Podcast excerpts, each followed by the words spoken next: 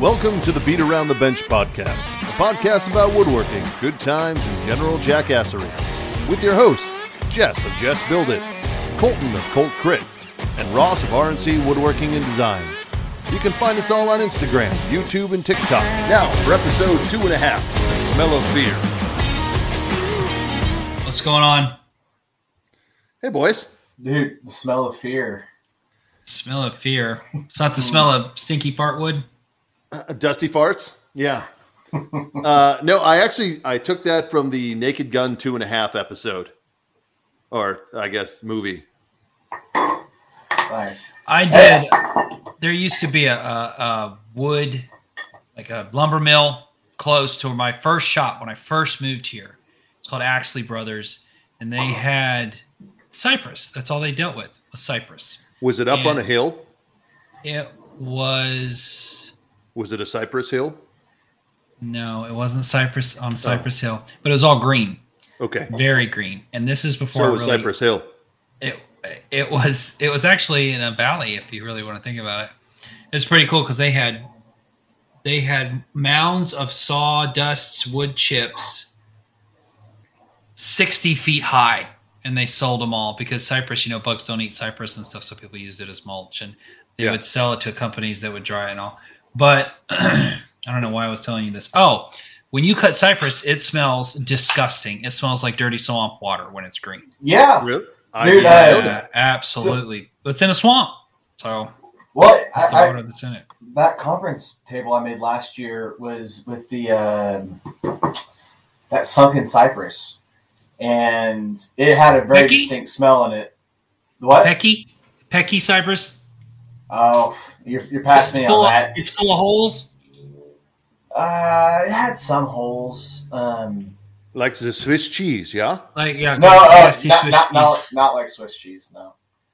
Oh, but I, I, it was a 13 foot slab, and uh, I made it into a 10 foot waterfall table, yeah. and used a sh- of epoxy. Learned some very hard lessons, but yeah, when I was cutting it, it the sawdust in the middle was like super dark, and it, it had a very distinct smell. Yeah, I, I I thought it was because it was so old. They estimated it was like 100, 120 years old, and or I've been un- under the water for that long, and yeah, it, it was it was distinct. I, I figured it was just because it's underwater, but I guess Yeah. Is that cypress in general? I haven't worked with cypress. I don't know. I mean, it it stinks. It smells like Under the Rotten. sea. rotten water, awful rotten water. And I used to think that Pecky was the underwater stuff, but evidently Pecky happens to anything because there's Pecky cedar, there's Pecky cypress, and I guess something gets in it like a fungus or it gets a virus or something, and it creates these holes, which normally would be garbage wood, but of course we sell it to other people, tell them it's you know fancy like spalted maple, which is basically maple that's about to rot and has a fungus in it. Correct. right. So that's But it looks that's all so I know. fancy. Man, Yeah, Jess, I- I, wish I knew a third of the, the wood species knowledge that you know. I don't have a lot. You know, I don't. I really don't. Bullshit. Like I've never I've never made anything out of Ipe. I've always wanted to. Mhm. Um, I've repaired a bunch of furniture because we used to get boat furniture. Um, we called it boat furniture. So basically, they would take these boats from Bali that were made out of teak, and they called it ironwood, which was some version of that. And they would make boats, and that's how like kids would get to school, and like everybody in these particular areas in Bali would get around. They painted with these big bright colors. Well, the boats would rot or go bad, and there was just fields of these boats. And these companies finally started buying them, cutting them up, and turning them into furniture, and leaving the paint. They leave the paint, and you can actually, um, I think it's called boat boat something, and you can buy it. It, it. They ship it all to California, and then that guy either sells the wood or they make furniture and all kind of different stuff like that. It's very very expensive, and I had to fix a lot of it because the joinery. These you can tell these poor guys are doing the joinery with like chisels and saws. They're not. I don't know where they're actually doing the work at, but I have seen some guys on Facebook from Bali, and they were using that same wood, so it's pretty popular over there. So they use teak like we use like pine. Yeah, it No grows shit. natural over there. Yeah. Unlike It, here. um, we, we were Very on our, uh, on our honeymoon over in Belize. uh, we passed by some markets. You know, there's like some guys who were like hand carving a bunch of wood stuff, and uh, a lot of it's like little little like figurines and stuff like that. But um, I ended up talking to one of them, and I, I got his WhatsApp number. Uh, I never followed up on it, but I was gonna be CNC. I was gonna, with my CNC cut out some stuff and send it to them to sell. And uh, but they use a bunch of ironwood over there, at least what they call ironwood. Um, I, should have I should have bought something just so we could see what it actually was, but, but yeah, that, that's all I know about ironwood is that they use a lot of it over in Belize. It's very dense. Uh, Ipe, I think I feel like Ipe's denser than I would teak. agree. I would Ipe, agree. uh, there was a table we had one time. Some guy tore out a bunch of. It was reclaimed Ipe, if you can believe such a thing. It was deck boards, and some lady said, "If you'll come tear this deck out, I'll pay you to tear the deck out." He's like, "Sure." He went tear the deck out, and it was all Ipe. It was really gray, but nobody knew it was Ipe. He's like, "Okay, it'll be like you know a thousand dollars to tear it out." Well, The lumber alone was probably worth like five oh grand. Oh my god. Who knows? Who knows how much? Because he had he made furniture for us. He would make like we'd sub it out and he would make some stuff for us. And like i'd make a base and he'd make the tops or whatever which he, he didn't glue anything together really too much because they were going outside so they would just kind of like screw them down. But it didn't really take a screw either. That was a whole different process. But he made some 10 foot by by 4 foot Ipe top tables, and it was deck board, so they're an inch or 5 Mhm. quarter. Well, they were five quarter; they were about an inch down. And I threw my back out, pick up the table. Yep. I mean, it must have weighed 450 pounds. I'm not kidding. The base didn't weigh anything. Yep. It was the most unbelievably heavy thing. That bench must have been heavy, wasn't it? Oh yeah, it was no joke. Just that bench, which I mean, there was a lot of air in between slats and everything. Probably weighed 350. Yeah, I mean that's that's good though. I like stuff like that. That bench Yeah. weighed 350 pounds. Yeah. Probably all in. Yeah. Moving Oh, it was God. not fun. How did it? How did like the slats? Uh, what did you mill the slats to in the back? The back. So all of the dimensions, thickness. If it was a single single piece, it was an inch even. If it was uh, if it was a laminated piece, they were. I think I ended up doing inch and three quarter. By the time So I what did you buy? down. Five quarter. So I just bought deck S2S? boards. It, it, everything was Oh. just deck boards. That is what they had. So I started out with Mm. essentially an inch, maybe just slightly more, and then by the time I I put a uh, a flat edge on there on on the joiner, that's what I had to work How with. How long did they come? How long could you get them? 16s? Yeah, they were 16 foot pieces, and I actually had to have them cut them in half at the mill just so I could get them on my trailer because I only have a 12 foot trailer. So Were they rounded? Just like yes, a the edges pine were rounded, so I ended up having So to cut off the round. Not a ton. Mhm. I mean, it was probably a quarter inch on each side. Okay. It wasn't crazy. No, that's cool. That's really really cool. Man. So that's also one of the reasons why it was a little more expensive because you're paying for milled wood. Yes. I don't think I've ever seen raw Ipe. No. I've seen raw Sapelli, but I've never seen raw Ipe. That's interesting. If you guys are interested in like building with exotic woods, there's a YouTube channel called Sail Cargo, and basically it's these guys down in Costa Rica who are building a fully sustainable wind-powered sh- cargo ship to be able to take product from Central and South America up the coast of the Atlantic and sell stuff in the U.S. and go back and forth. But it's totally green build, and they're building it all out of mostly cypress and cedar from down in the rainforest in Costa Rica. But Mhm. they're they're literally building the deck boards and the sides, the interior sides, out of. They said it was eight inch by thirteen inch wide, so eight inch thick, thirteen inch wide boards and beams, and then they're twisting them to the angles that you need on the boat. So they're doing a five to eight hour steam, and then they have an hour to bend it all into place, and it takes them. They're like twenty five foot boards or beams, I should say, and they're bending all this stuff into shape. It is the craziest thing to watch. So I think Dude, eight hours. I saw him on Facebook. I think I followed him on Facebook. There's another one in maybe Germany or Sweden. I can't pronounce the name of it. And it's something something boat. and they the same thing. And the guy's got these. He's got you know how like you buy like a thing at Home Depot, the little plane, Yeah. like the electric hand planer. yep. They got them and they're like twelve inches wide. Yeah. So I've seen those that timber and framers they're use. doing that. Yeah, that's crazy. Yeah, it's Super insane. cool. Makita That's- makes that's one some that's pretty ridiculous. Yeah, yeah, yeah, yeah, yeah, yeah, yeah, yeah. I saw the Sail Cargo guy because the guy's always got his shirt off. He's always covered in dust. He's got long hair. Yep. Yeah, a friend I followed him on Facebook. That's cool. Yeah, That's that's what- that's the epitome of the best. Yeah, they, and they all have volunteers from around the world that are typically only there for like three to four weeks at a time, and then they go back to doing what they're doing. And so they've had multiple people like coming and going throughout this two year long project, and they're probably about two thirds of the way done right now. But they're getting to the point where they're starting to put down deck boards and get to finishing. So it's been crazy. There's not there's not one like right angle on anything so far. Yeah, shipbuilding is totally different, totally I can different barely world. describe the cabinet. Whoa. That's it. Uh, Man, Very so so what we, we've what recorded like like four times now, and every single time we've talked about I. no, this is AKA. our second episode. Oh, I know, but we okay. Yeah, this the reason this is called episode two and a half is because we've Yeah. had two prior failed attempts of recording this Yeah, uh, due to technical difficulties, and we've had some great, I'll great take content. I'll take partial blame for that. I my hand fell on my little USB It happened to all connector three that went to my mic, and I, I ruined one of them. Um, Yeah. But yeah, so so every time we've recorded though, we've talked about IPE, aka ePay, for you fancy folks. And weirdos.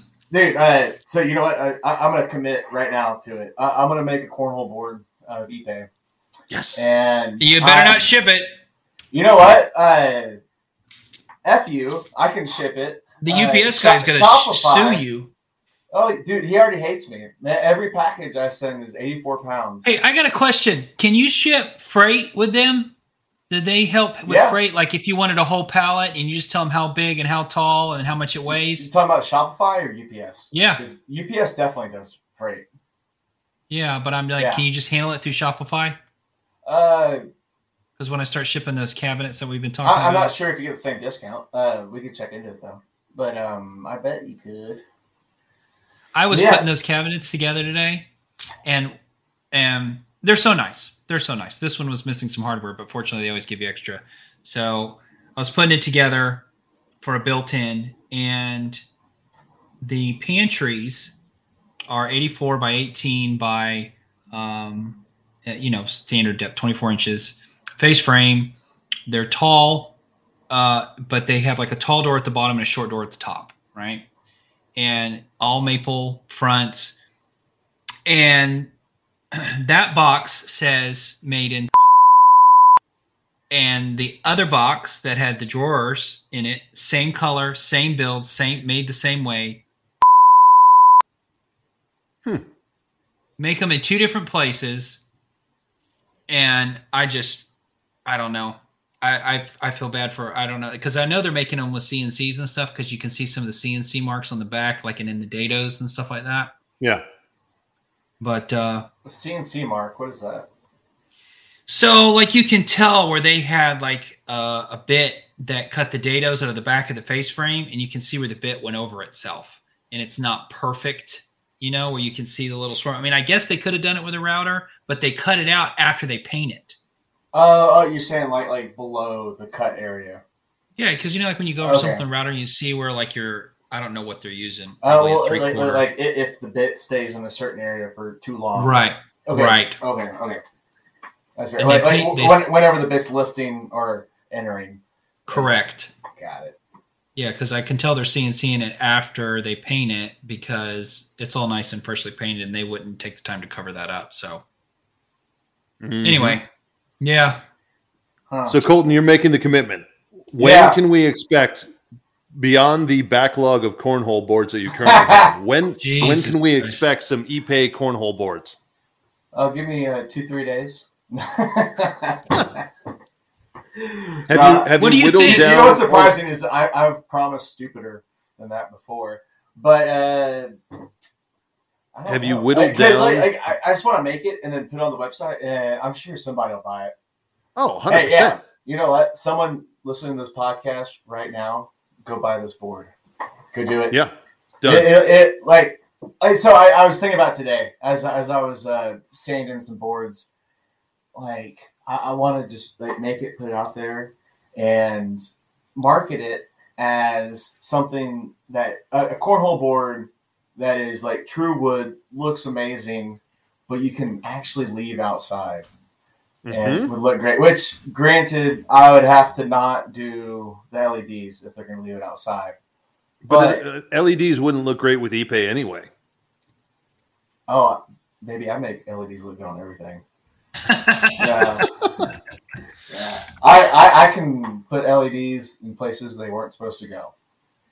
I don't know what that means, but I'm just don't turned get too on. excited about that. But I just Learn that on your Yeah. OnlyFans. oh yeah, yeah, um, yeah. Oh, that was So have Colton, have you whittled down the number of boards that you're still working on? Because like you before you came here, you told us you had to go to UPS. Were you going to ship out a set? no. I, I shipped a, a what do you call it? A charcuterie board today. Ah, and but I was supposed to deliver three boards. Like it, it was an in-person drop-off. We're gonna meet at Walmart uh, today, but luckily I was able to push them off till tomorrow morning because I wasn't gonna have time for the poly to dry on the boards before it was time to deliver. But I, I got a taste of um, that same anxiety I had whenever we first started uh, doing these cornhole boards. It was like every day, almost every day, a a few times a week. It was like, all right, we have 17 hours until this board's due. Can we make it? And or do we have to tell this person that they're not going to get this board in time for their anniversary or birthday or graduation yes. or whatever? And I, I would always say yes, we can make it. But I'd be like, all right, we got 17 hours. And then I would start doing the, the math on how long does it take to poly dry. All right, we, we need at least four hours for that if we want two coats. And then maybe we can package it after that if it's not too humid outside. Uh, the the resin's got this much time, everything, and just that anxiety, like where you don't even take a break to drink water. Like it, it whatever. I, I got a taste of that again today. It, it brought me back. But in a um, good or bad way? Were you having like PTSD flashbacks? Oh, it, it was good to analyze kind of where I've come from, or like like how far we've come to where we're not having to do that anymore, much except for today. But I had the the gall, I guess I don't know what the word is for it, to tell the customer the truth, and that uh, I didn't actually have time to do it, and, or like yeah, we didn't have time, and oh, that was a big step for me. I, I have a hard pro- time with that. Uh, So I can think, like, totally I- I relate to that. Yeah. I can totally relate to that. And there's a lot of times that I try and force a project to make sure that it's ready by the time I said it was going to be done Yeah. because I gave my word and it needs to be Mhm. done. But I've learned also that just because I gave my word doesn't mean that I still don't want to deliver the best product possible. And delivering the best gotta product possible outweighs the date that I said. So Yes. I have found asking for an extra day or sometimes an extra week where there are some things for for instance the ePay bench I was supposed to deliver it a week prior and I I told them listen I can technically I can get it done is it going to be done right it, it won't be up to my standards so if you Mhm. can give me an extra week besides it's snowing outside right now so you're not going to be sitting outside so if you can give me an extra week then I think we're all going to be happier in the end. And they were like, yeah, I mean, obviously we're not going to go sit outside in the snow. So yeah, take the extra time. Yeah. Dude, Ross, very well put. Uh, is- exactly. I feel you. Mm-hmm. Yeah, but four months is a little pushed a little bit, isn't it?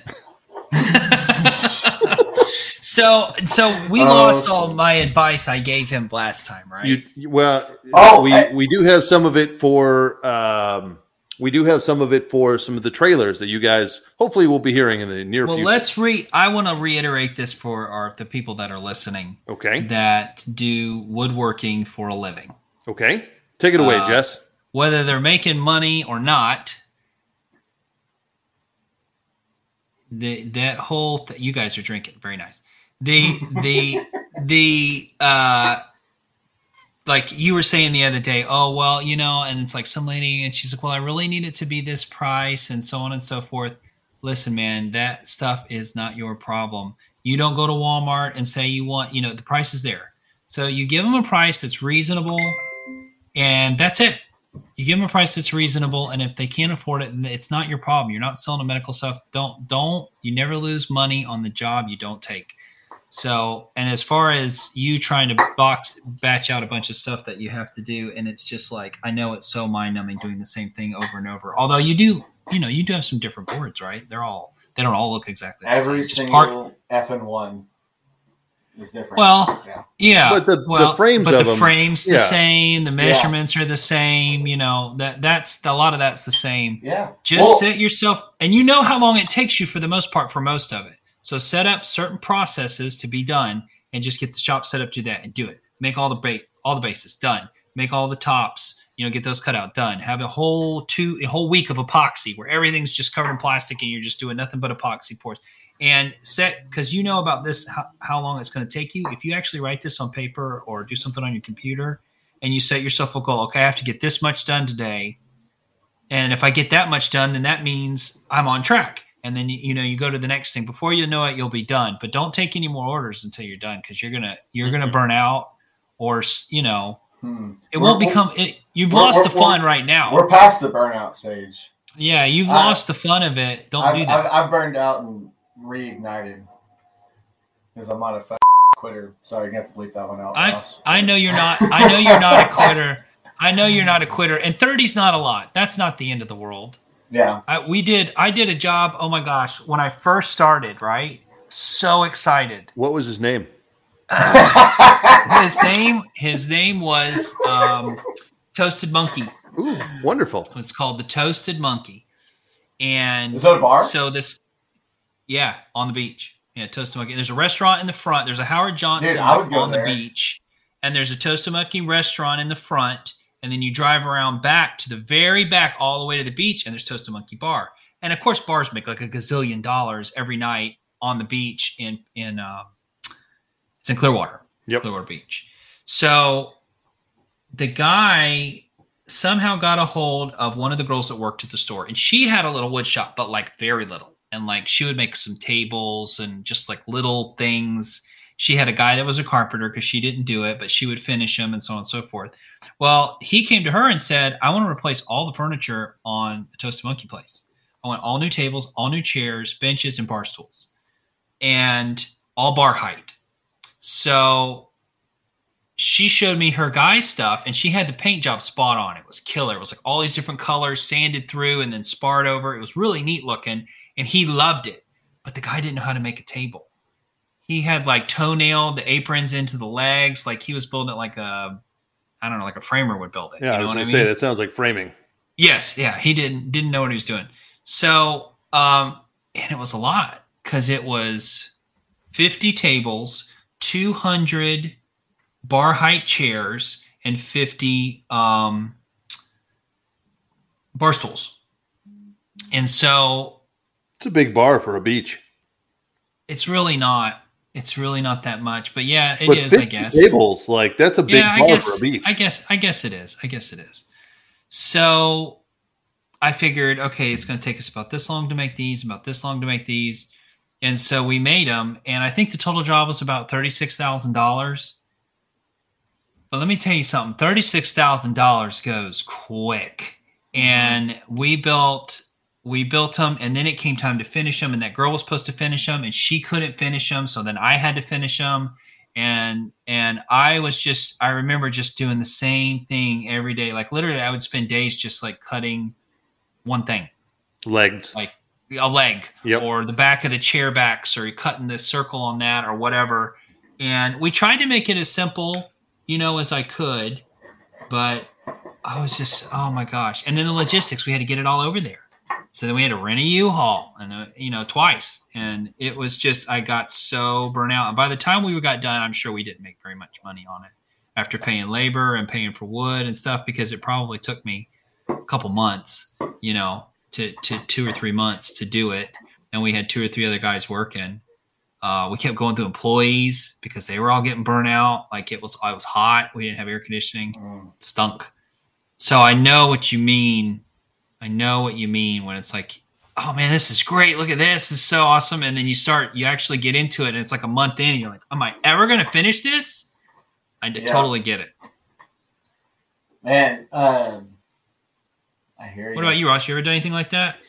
Uh, yeah. So actually, I got hired uh, to build some, and I know this sounds super trivial, but uh, I got hired to build some menu holders for different events, and I had to make 800 of them, Oh, and they weren't very big. They were literally did they like look like? they were basically a two inch by two inch by five inch block, but I had to cut, uh, basically cut a, a rabbet into the center uh, that only went halfway down to hold up a paper menu. what kind of wood? So initially they had requested black walnut, and then they saw the price of it, and they were Mhm. like, "Can we do something else and make it look like black walnut?" So I ended up having to stain red oak pieces because I had red oak, and um, I ended up having to mill up all kinds of stuff to be able to get 800 pieces out of it. But cutting all the pieces, I actually I sent samples of different uh, stains and they decided on one of them and they decided that the and i thought the easiest way would be just running my dado uh, or not my dado uh, my standard table saw blade down the middle and at a certain height and i can run everything on these longer strips and then cut them to length and that would be the easiest way to do it just so that everything stayed uniform. And then unfortunately they said that the width of my uh, table saw blade was too much and so uh, they didn't want any wiggle in the paper that they were using to hold up.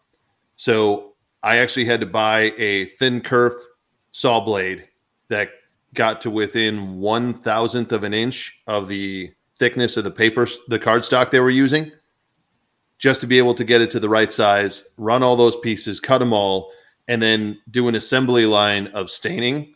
But putting them Just get a bucket.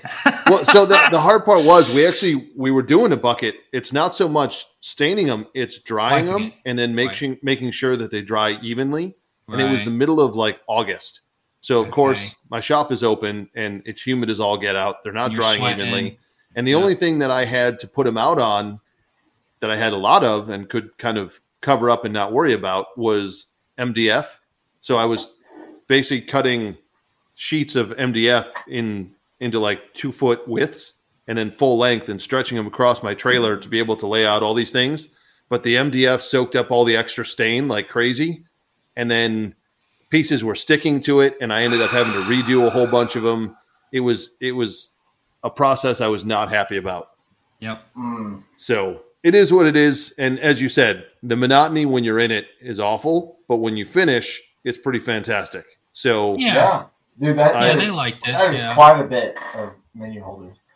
yes. There, and I, I didn't know they made blades that thin. Either. Yeah, I actually had to order a Freud blade um, because it was like triple thick cardstock, so three pieces of paper together.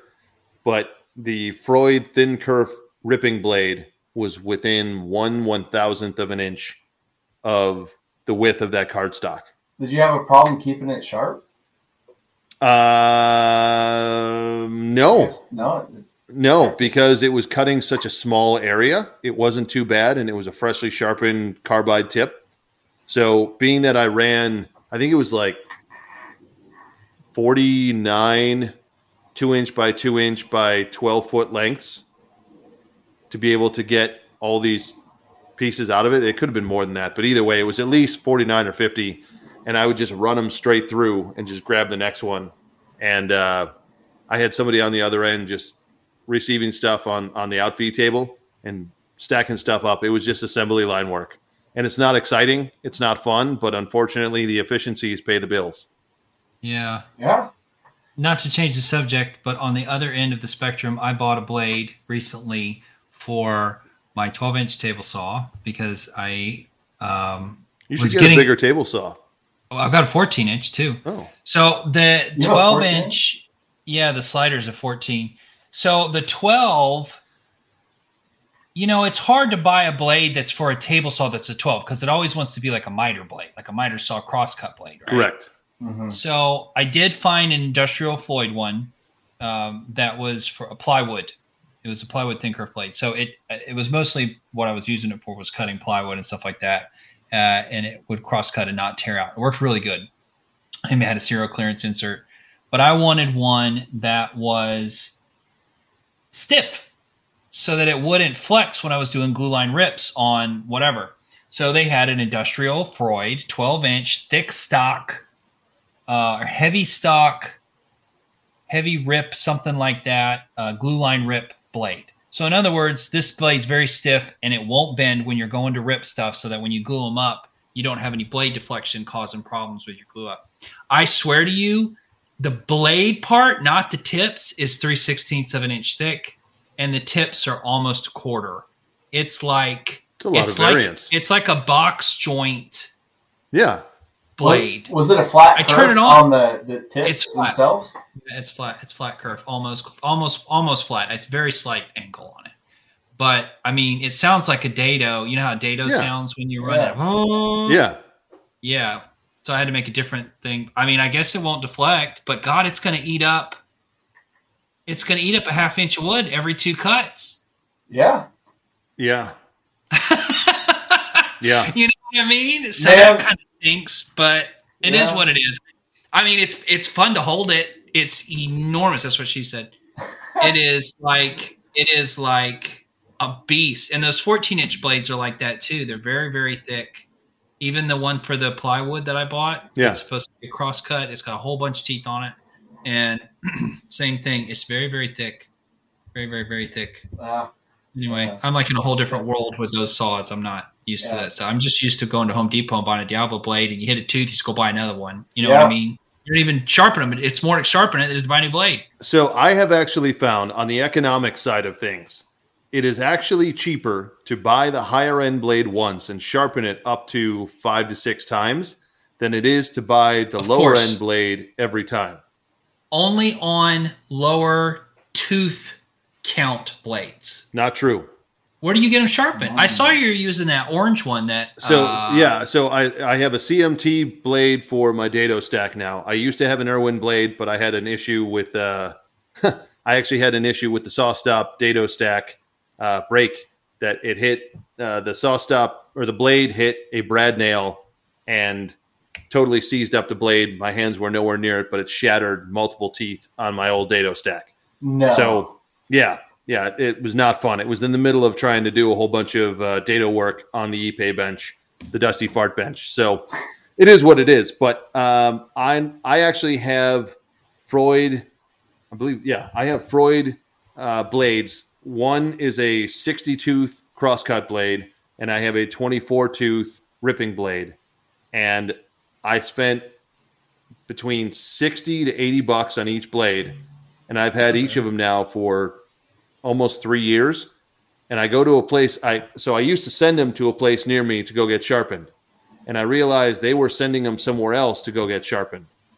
So I was paying the middleman. So I go direct to the guy now, and it's just a different suburb. It's about a half hour drive, but they'll take walk-ins and they'll do them right there while you're waiting. Oh, like, wow. they're like, come That's back in an hour. So I literally I go down. It's like 14 bucks a blade to get them sharpened. So no matter He doesn't how charge you per tooth. No, no, it's a flat fee because they just they do them as a set on the machine, and they get it done in like an hour, and then they actually wax dip the entire Yeah, yeah. um, Paraffin. yeah the paraffin wax. Be careful pulling that off. I used to shred my fingertips doing that. Yeah, I've done that a couple times too, but you're Yeah. like, why are these? yeah. Okay. But either way, it's it's exponentially cheaper. And I used to go the route of the Diablo blades or even the DeWalt blades or whatever. and I ended up having to buy new ones of those every month or so. And I was spending 20, 30 bucks on each of those. Yeah. and yeah. I literally doubled the money or almost tripled it once, and I've now had years worth of service out of these blades. Hey, so so asking for a friend, um, of course not for me, but uh, it's herpes. okay. Next question, easy. That was it. It's not Uh, supposed to. no, ooze. uh, oh God! for uh, the, oh, lost what I was thinking of. Herpes got me. Oh, hey, so so damage. for the beginning woodworker, um, I what's y'all's telltale sign of when your blade is getting dull? Uh, is it you see it start seeing burning, or what's your Mm. uh, is it getting getting harder to push through? What's your what's Mm. what's your go to sign of like okay, it's time So, to Jess, you sharpen want to take this first? There's a couple ways. I mean, it should not be difficult depending on what you're cutting. And if you have a good riving knife set up and everything's set up right, it should be not it should not be difficult to to push, push that through. to push through. Now, it, it does depend on what burn, the Like horsepower. maple always burns. it does yeah. depend on the horsepower of your saw. So, and, for and- instance, and the wood you're pushing through. yes. So, for instance, if you're just pushing plywood, if you're getting resistance on it, you have a really dull blade, no matter what the saw is. and it's shredding it. Yeah. Yeah. Uh, if you are pushing something through like eight quarter white oak or ash or something with a ripping blade, and you're doing it and it's it's really slow moving, and you're having to put a lot of effort into it. That is a dull blade. But if you're also working with a three quarter ho- horsepower table saw, uh, there's there's only so much that the ta- that table saw can do. So you definitely have to do more passes to get that done correctly. Whereas if you have a three or five horsepower saw, that should be able to cut through that like a hot knife through butter. Correct. Yeah, three horsepower is usually plenty. You know, one thing that I never did until probably almost five years into it Meth. um, was it was change the blade depending on what you're doing. Yes. Like a ripping blade, a ripping blade for wood, not plywood, a ripping blade for wood has very few teeth. The less teeth, the easier it is on the saw, the faster you'll cut it. Now, it's not going to be a pretty cut. It's going to have saw marks on the side of it, but it is going to it's it's going to increase the longevity of the the saw first of all, and second of all, the longevity of the blade and so on and so forth. People use combination blades to rip inch and a half stock, and I guess you can do that. That's okay. But if you had a ripping blade on there and you tried those back to back, it's a totally different surface. The other thing is you don't use a combination blade to cross cut plywood and then use that same blade to rip thick stock. Like you hmm. just, it's just not. They literally design it so that so you buy like a a, a high tooth, like a sixty or an eighty tooth blade Yep. for for plywood and for thin things that you're especially when you're cross cutting grain and you don't want tear out and then you have a big fat ripping blade that's just got a few teeth on it hmm you to rip thick stock. Yep. now you can use i mean it, it depends what you're doing because if you're running with like say for instance you're cutting plywood and you're getting a lot of tear out that's because either your blade is dull you have too many too few teeth right? Or um there can be some other reasons because have start to have some wobble in it and things like that. But for the most part a combination blade's good. Like i will use a combination blade because it will rip and cross cut plywood and not tear out in the beginning. Towards the end it starts to get dull. It starts tearing out on your crosscut. But i mean you could just about you can rip plywood with the grain with any kind of blade. You could use ripping blade. It's not going to tear out the uh the veneer. It's still usually. cleaner with a with a, uh, it's still a high cleaner tooth blade, but Oh, yeah. yes, a you are higher correct. tooth blade So, so lower tooth, lower tooth, thick stock, higher tooth, uh, less tear out, cross cuts. Just remember those that. yeah. Yep. So I, I laugh because right now I, I do use my combination blade for everything. Uh, which, granted, it is it is a very fresh blade. Um, so I, I guess it's not not not dull enough. Well, ripping to blades are have any of the cheap because there's no teeth. Yeah, I don't Ripping blades are cheap. They're like I don't want to. twenty like, bucks. I'm trying to work on efficiency here. I'm late. I, I'm not trying to change my blade all the time. But And- Well, let me that's why you set one set of process to all your ripping. Do it all at one time. All your cross Yeah. cuts, Well, I change it, and do all at one time. I did do one thing. So my neighbor gave me this uh, old Craftsman benchtop uh, table saw, right? Yep. He was like, "Do you want this?" And he was going to throw it away. And I was like, "Yeah, I'll, I'll take it." And it sat in the corner of my shop, collected dust for a long time, and lately I put a dado stack on there, which is it's about a half inch dado stack, and which i- it's a little sketchy. I'm not gonna lie. I, I How much wa- are you taking out with the dado at a time? um, so it's a half inch wide, three quarter tall, and I, I, I- I built a a time? little. I built a little sled on it.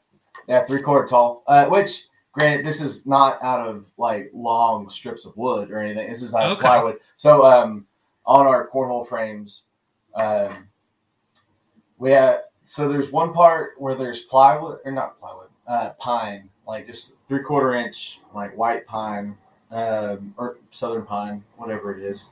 That uh, I'm cutting like corners of it off and like crossways, um, Okay. like perpendicular to the board, and so like real small cut, right? And then the other part is like quarter inch plywood, which uh, I use for like the back shelf Mm-hmm. of um, to hold the LEDs on, and uh, which also side note, I can't wait to get this next video done so y'all, y'all can see how ridiculous these cornhole boards are. Um, but yeah, so the shelf that holds these LEDs, there I got I got to fit pocket the pocket hole screws around it, and so I dado out like like there's six sides of it where I, I dado out these things, and uh, so yeah, I'm throwing like this quarter inch plywood up there, which I had a like you said last time. Um, I gotta I gotta batch this stuff out, right? So uh, I would grab. I had a whole stack of like fifty of these backs on it, and one at a time was way too slow. So I would grab three to five at a time, put them on put them on the sled. I'm holding them right here, making sure I'm not going to lose a finger, and then I, I I push it through uh, on this bench top uh, table saw, which I, I did build a little thing that went below the bench top table saw to A where I, where I could fasten it to the bench uh, to where it wasn't moving. Because like literally when it's throwing that dado stack around, the whole saw wants to run. Uh, Oh yeah. Oh, it wants to move. This is this is awesome. And, This is um, video material. Yeah. Oh, also, um, I'm, I'm going to jump ahead and give a nugget too while we're on it. Um, I think that table saws and safety is it's like drunk driving, right? Yeah, don't use a table saw drunk. Horrible idea. I don't know. I think you can drink. you can't get a ticket for it. That's true. You I may mean, not have fingers at the end. I mean, Yeah, well. I, I- I'm drinking some. Uh, like, can we say the B word on here? Beer. Uh, bitch. Babes. Uh, I, I'm drinking. I'm drinking some some bitch beer right now, and um, I'm gonna run the table saw later. But um, what was I saying? Oh, what yeah. happened with the So so drunk driving. drunk driving. Um, God, the uh, Jesus? oh so it you you can do it right. You can run a table can- saw all day, right? It's whenever you get in you. Oftentimes, you can get away with driving after a few beers, right? It's Yes. whenever you stop fearing it, right? Whenever you, whenever the thought of you losing a finger doesn't cross your mind every time you hit the table saw, that's when, or eventually, when you're gonna lose a finger or do something stupid. And to be fair, fatigue in the shop is a real thing. And, and it's more to your Yes. point, what you're saying here. Let's say you've been in doing a marathon in your shop for 13, 14 hours, and you're trying to work on the table saw and you're doing Yeah. something fairly sketchy, like trying to hold five boards all at once on a dado stack be- on a bench Yeah. uh, table saw. If you're trying to do that all at once at one o'clock in the morning, you don't have all your faculties about you. You're not and you might not as- have them when you're done either. True story. Yeah. Well, Well, the, I the thing is, is you gotta keep the fear. That's all I'm saying. Yes. And- I do- yeah. As soon as you lose your fear, you get too comfy doing it. Just like drunk driving, you get too comfy doing it, you get you get screwed. That's right? why this I- episode is called "The Smell of Fear." I, I forgot you We- named it that. That's perfect. Well, Hey, that's a good callback right there. We we have a newer guy in the shop, and well, I mean, he's been there for a while, but he's not used to a table saw like we have, you know, and a, a, a cabinet style saw. He's used it a little bit in the past, and I'm watching him, and he's like sliding stuff through, right? And he doesn't want to get his fingers anywhere near it, right? So he's got like these push sticks that I've made.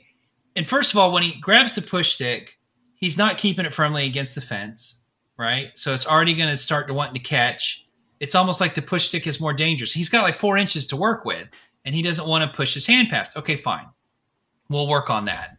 But then there'll be a little sliver right next to the blade, and he reaches his hand and goes and grabs it. And I'm like, dude, you can't see the blade moving. You can't. It's a black plate. There's a black riving knife, and the blade's going so fast you can't see where that blade is.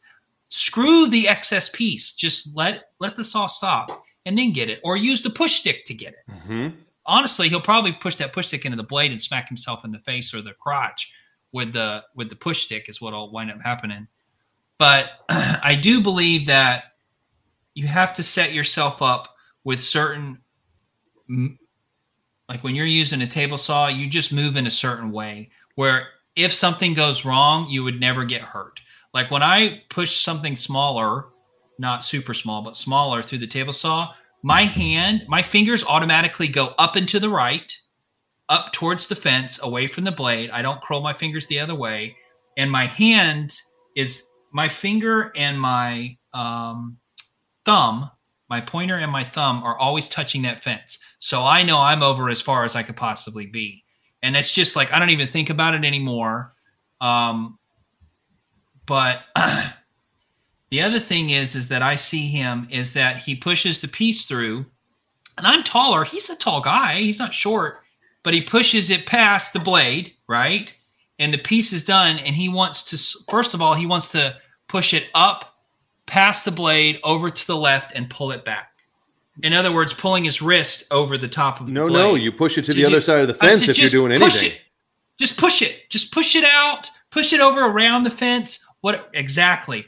Or after you've pushed it forward, okay, and I've taught him that, just leave it over there. We'll walk over there and get it. It's okay. I don't care how long it takes you. He'll push it. He'll pull his hand back, back towards his body and it's like his fingers are dangling like I watch like a half inch from that blade oh. because he's not doing a dramatic. So when I push forward, I push forward and my hand comes almost up and back down to my body instead of like just pulling it back. You see, understand what tell, I'm saying? Yeah, tell him to. I know sense. this sounds dumb, but tell him to do the breaststroke. So when he pushes through, his hands come up and out and behind. Oh, that's smart, dude. The breaststroke. Who taught you that, Ross? That's genius. Uh, so, Where did you hear that? So I actually heard that from my shop teacher in high school. Oh, that's genius. Yeah, Dude, I, like, I, saw someone commented on one of your posts about your shop teacher in high school. Yeah. Um, do, do you have a good shop class? So I we did like our shop was pretty ridiculous. It was a slightly older shop, but I learned a ton. The problem was the shop teacher that we had had to teach not only wood shop but also small engine repair and he was mostly a mechanic and not a wood shop guy and so little things that like i do now were very different from then so for instance something as simple as finishing i think now you use sandpaper. You use you know all the faculties that you have to be able to get the stain on there. You water pop it. You sand it. You do all the things you got to do. And then you put the finish on. His idea of finishing, no matter what piece you made, was you you put the stain on, and then you uh, you follow up with steel wool, and he would start with like a really light steel wool, and then you blow it off with an air compressor, and then you get some some paste wax, so basically some Johnson's paste wax, and you rub it on, and then you wipe off the excess, and then you come back with steel wool, and you go a slightly higher grit, Dude, and we would I've do like about this eight, before. Yeah. yeah. I think we talked about it when we were at Workbench Con at dinner one night. Is that where I heard about yeah, it? Yeah, but either way, uh, we ended up putting. A little bit since then. I've never, I've used steel wool, but I've never heard anybody actually teach it. Yeah, that was the way he taught us how to finish. Like we didn't use sandpaper at all. We used steel wool, and if you didn't use an air compressor to blow everything off, you had little slivers of steel wool all over your piece. Yeah. But I still have mm-hmm. the first piece I've ever made. It's a little end table and the finish on it is still great. There was like four coats of paste wax and steel wool, and that was it. But I Mhm. learned a lot in that class. Uh, I took it for five semesters. I had a ton of fun. The final project I ever made was a guitar. Made it all from Oh, scratch, man. and I still have said guitar. And uh, it was a ton of fun.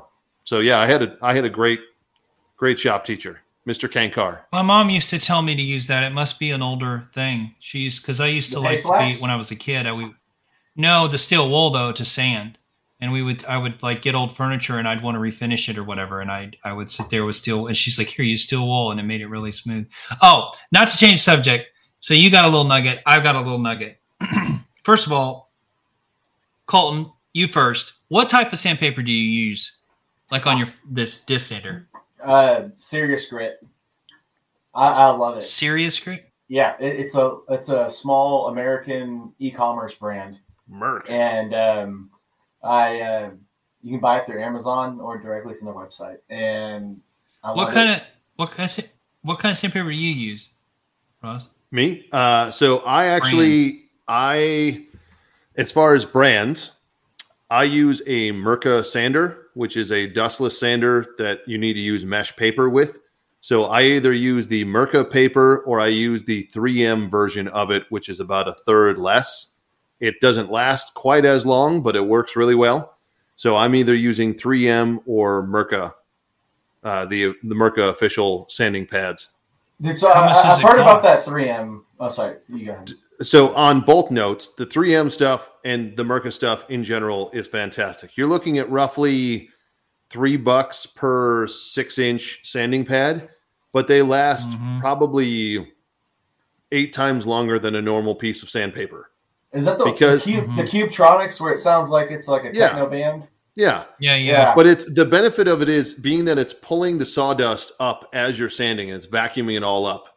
It ends up leaving less abrasion that wears away normal Mhm. sandpaper. So like if you're working Mhm. against all the the, the sawdust that you're creating with the sandpaper and it's just there and you're rubbing that into the piece as well, it ends up creating more of a friction which wears away some more of the Yeah. grit. Whereas using the dustless sander, you don't have that issue and it, it increases the longevity of the pads. So I can use basically three sanding pads, maybe four, depending on what grit I'm going up to, but basically one or two 80 grit, 120 grit, and a 300 grit. And that's all I need for whatever piece I'm building. No matter how big, I can get four pieces of, of sanding paper or sanding pads and potentially use them on another project afterwards. Well, so hmm. he- here's what I heard about the the Cubetronics and like the mesh and all that is like whenever you're doing a flat surface like it's intended for, it's great, right? But like I do some sketchy, like uh, you know, I'll I'll, I'll twist. Ways to die. yeah, I- uh, I uh, I could be on that, that that meme a few times, but um, like you know, I I got to get in crevices or like make this resin not look like the way it is, and like so from what I've heard that those mesh pads they're really good for when you're doing a flat surface like it's intended, but whenever you start like to twist the sander or if you're doing like edges or you know like sometimes like uh, on that charcuterie board I, I made today uh, I had to take my sander and move it like nine degrees like like left and right and go over the edge. I, I, I've heard that they wear out with that which I, So- I have used a, some of the mesh like when I before but not for anything sketchy though. I will tell you if you've already done most of the rounding, if you're trying to do from a straight 90 to a Okay, rounded uh, edge, not and you're straight nine it yeah well, no, but if it's a straight 90 and you're trying to use a sandpaper or sanding disc to round it over so that it's a uniform edge across the board, no matter what you're doing, it's not going to be perfect and it's going to Mhm. wear away whatever you're working with. However, if you've already done most of the rounding with a router bit and you're just coming over and filling it like rounding out, smoothing over the edges, they last just fine. The only time I've found that there's an issue and they wear out is when you have a straight 90 corner and you're trying to use that to basically press in and, and even things out. Then Yeah. it'll wear out because it's hitting one spot.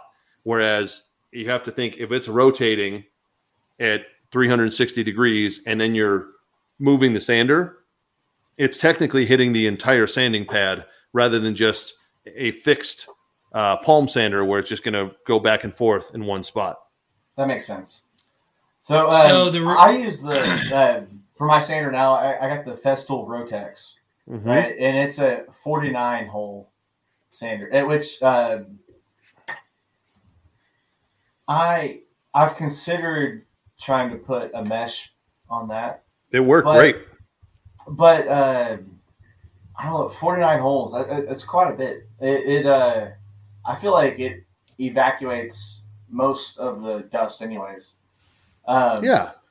Which, uh, I, I, unless whenever I get to like really high grits, like today I was using like a 40, 40 grit uh, or 46 grit or whatever it was. And whenever I start to press on it a bit, like trying to like remove resin from the top of these uh, cornhole boards Yeah. uh, on top of the, the, the face, it does start to to build up a little bit, but um, I'll hit it with the, the air compressor and that'll get it out. Or I also have uh, one of those rubber sticks, like little, little Yeah. dil- dildos. Yeah. To clean out the with. sanding Yeah. paper. Mhm. So would you, Colton, would you like a hint that will save you a boatload as far as time and sanding sandpaper? Oh boy, do I! Yeah. So I guess, the, boy, howdy, do I ever. Uh, I guess this could be my nugget. So when working with epoxy, if you are trying to get overflow to get an even edge wherever you're at, if you come back with a heat gun, the same way that you use to pop the air bubbles when you're letting it set, if you uh-huh. come back later and warm everything up, you can come through with a putty knife and get everything perfectly smooth. You just heat up the the the epoxy right in front of your putty knife and just go slowly through and it takes it all off in like one sheet just Get out of here. just even with wherever you're trying to go and then so you like can a big putty knife. Is or that whatever it is that on, on plywood though? I've done it on hardwood, plywood, you name it. It- I've done it on all kinds of things, but Uh, it's second question: What kind of resin? so it's typically the bar top epoxy that I've worked with, so the thicker stuff. Yeah. But like it, it's worked on tons of different things that I've tried, and you can come through and it just it heats it up enough to where it breaks down the molecular levels or the molecular bond of the Mhm. epoxy, and then you can peel off that top layer, and then it cools, and you come back with the sander, and you're only sanding everything flush rather than trying to carve out everything as well. Is this before it's cured? No, or... this is. I mean, it could be. I've Yeah. actually had to go So- back and like peel off some epoxy that I put on like a week or two prior. Well, I Ross, did see a guy the other Oh. Blacktail took a whole. He had made a whole top out of epoxy Mhm. Mhm. and then made a form and set it in the sun Yes. and it let it and it let it bend over. Yep. Well, anyway, the reason that I was asking you because I've always just used like Home Depot crap Mhm. paper. Like it was just cheap. It was there, and I bought it. And this company, I don't know if you guys can see my screen. Maverick. So Maverick Abrasives I- I know is who I got. Uh, my Maverick Abrasives is who I got my belts for our white belt sander from. Dude, Mhm. they hit. And they had a really hit me good with deal So on many it. ads. Like I, I see them all the time. Maybe so, but they sent me a thing and said we'll give you fifteen percent off if you want to try this ceramic multi-hole hook and loop disc. So it's like a Festool knockoff Yep. looking stuff, I think, right? Yep. I got it. It, it was like eighteen fifty a box for fifty sheets, which is cheaper than even Home Depot is Yep. for their crap stuff. that's pretty good. you couldn't tear a piece of that paper by hand. No. You couldn't do it. And it's like I'm irritated. I'm irritated that it's that good and it's been there and I could have been using it because Maverick Abrasives has been around. But that ceramic multi-hole, I bought every grit that I ever used, like 80, 120, 150, 200, 180, two, you know, 320. Yeah. And I used it the other day and I was like, you gotta be kidding me. You gotta be kidding me that I've been using crap sandpaper. Because I like use sandpaper and I'm like, man, I must not have enough low enough grit because it's not doing anything. Especially when you sand stuff like maple or oak. Yeah. Um, but anyway, give it a shot because they have six inch too. Is know. it that Maverick. purple one on the screen right there? Yeah. Like the, Yeah. the- like the spiral holes there. Yeah. Well, does if that doesn't line up with your holes, does it still matter? I mean, Yeah, it it- so you you do need it to line up to have full efficiency on the dust collection, but that's why it's better to just go with the the cloth sanding discs in comparison because you're pulling from every inch of it with the dust collection. So oh, even Oh, so if you were to try, Cloth- it? So the, the cloth is synonymous with mesh. yeah, it's a mesh cloth Okay. interweave. Well, anyway, That's if my for a regular old guy that just buys like regular sandpaper from Home Depot, it I mean, it's got so many holes that it what am I, what does my DeWalt have like eight holes or whatever? hmm It works just fine, Yeah, and it just eats. It just eats Mm. through the wood. It made me so happy. You know, trying to get saw marks out of that cedar. Now cedar's soft, don't don't get me wrong, but I had a little battery powered sander out there and I just was trying to get the saw marks off after we ripped some of the boards uh, on the fly. And I had like 120 Hmm. and it wasn't doing anything to it. And I put that on there and instantly took it off. It was amazing. Man. So, and then I tried it in the DeWalt and it was even better. There was actually an electric one uh, plug in.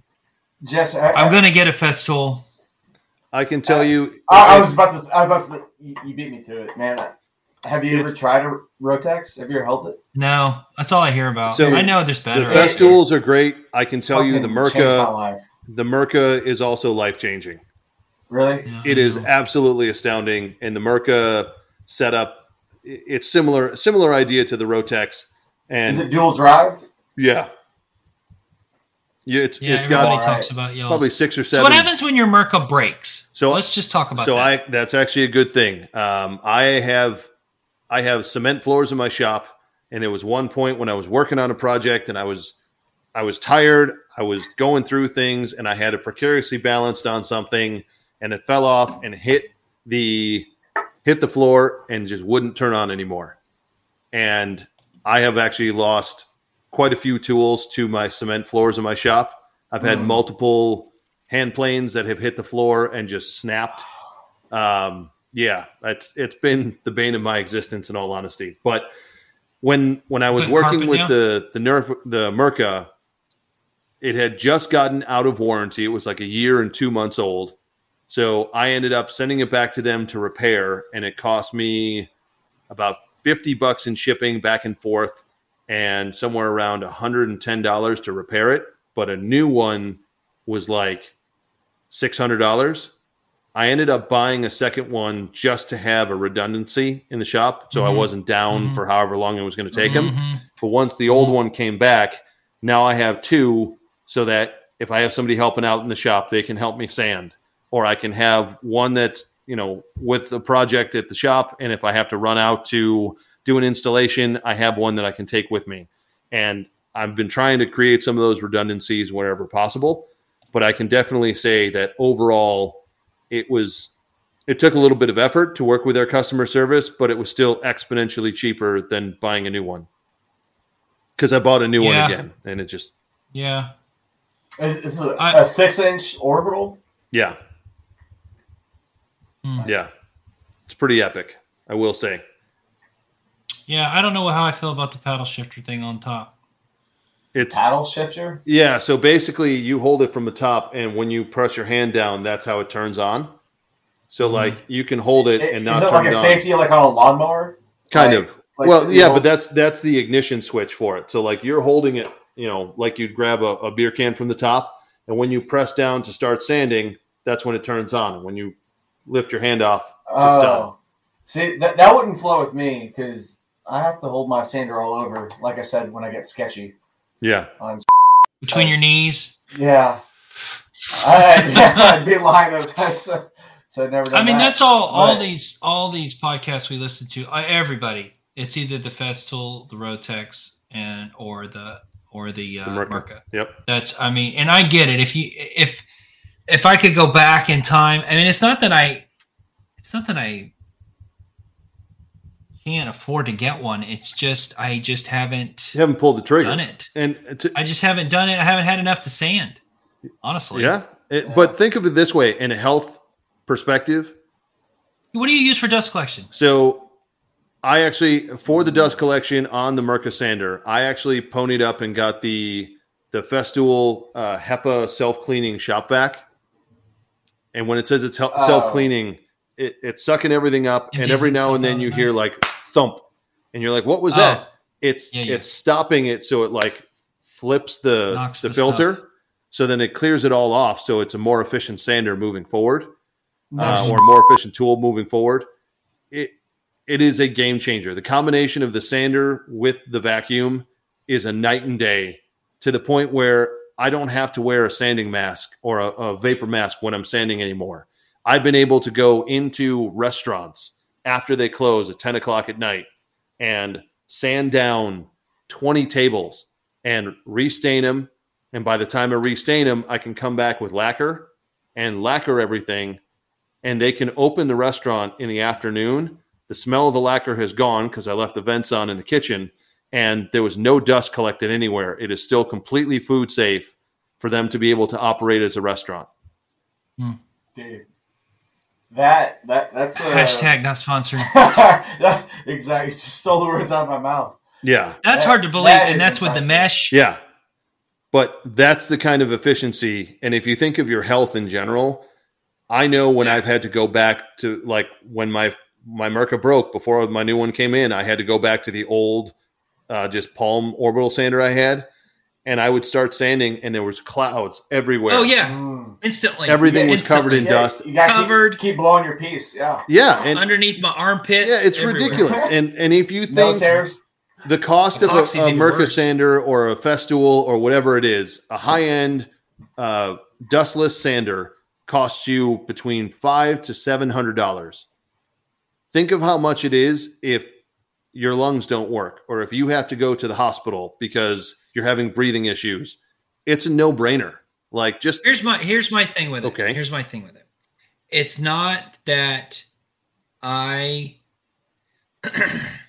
it's not that I have a problem with how much it costs. It's not that I don't think that it works. Mhm. It's not that I I mean the sandpaper as we just saw is not even that it's not that expensive comparatively speaking because you're not even changing, you know, Correct. I'd be changing two or three times in a project with the cheap stuff. It's and maybe this sounds petty, that hose. I just feel like that hose. Now I've had other vacuum, I've had other sanders with vacuums, and they worked pretty good. Now we weren't perfect. Like like I had old big rigid ones. They quit Yeah. selling them because they all broke. Like a six inch, and it would just take off a lot off a table. And I had a dust. I had a, a vacuum bag in it, and I had a you know like a whatever horsepower Yeah. vacuum hook to it. And that hose is just like in the way, and it's dragging on the table. And like I want to get up and get on the edge, and I can't because there's like this big. Is it better with those? Is it more flexible? Yes, it is very flexible for sure. It doesn't once you get used to it, it doesn't get in the way. But if you look at like Dusty Lumberco, he actually has like a an air like a, a an attachment. No, it's an attachment for his vacuum that keeps the Oh hose yeah, yeah, yeah. up top. Boom arm. Yeah. yeah. He's got like a. So then it yeah, boom arm so that everything is coming from up top rather than dragging on the table from below. So there are things you can do. Yeah. But- well, also That's a good if you wrap wap that hose around your shoulder, it's Yeah. basically extension of your Oh, arm. oh! You guys are making me miserable. It's like it's like it. you got, Oh, it's like you it's got like a snake trying to ch- take me down the whole Just time I'm saying. Think of yourself as Britney Spears with with a Oh. boa constrictor wrapped Ah, around yourself. or, or Madonna or somebody. Yeah, yeah, yeah, yeah. for you. Well, I, I feel like it- that the a- sander that I did use it on, it was just it was you know it's it's a vacuum hose. It's not a It- it's not a dust collection. It's a vacuum hose. So It- it- it's not a dick. Like you don't have to be so afraid of it, man. You can you can wrap around it. And on that was- note, folks, we've actually hit an hour and 15 minutes of this podcast. That's a good point for us to wrap things up. So Let's until next time, thank you for listening. We hope you enjoyed yourselves. Please feel free to subscribe and stick around for the next episode. So from Jess, Colton, and Ross, have a great day.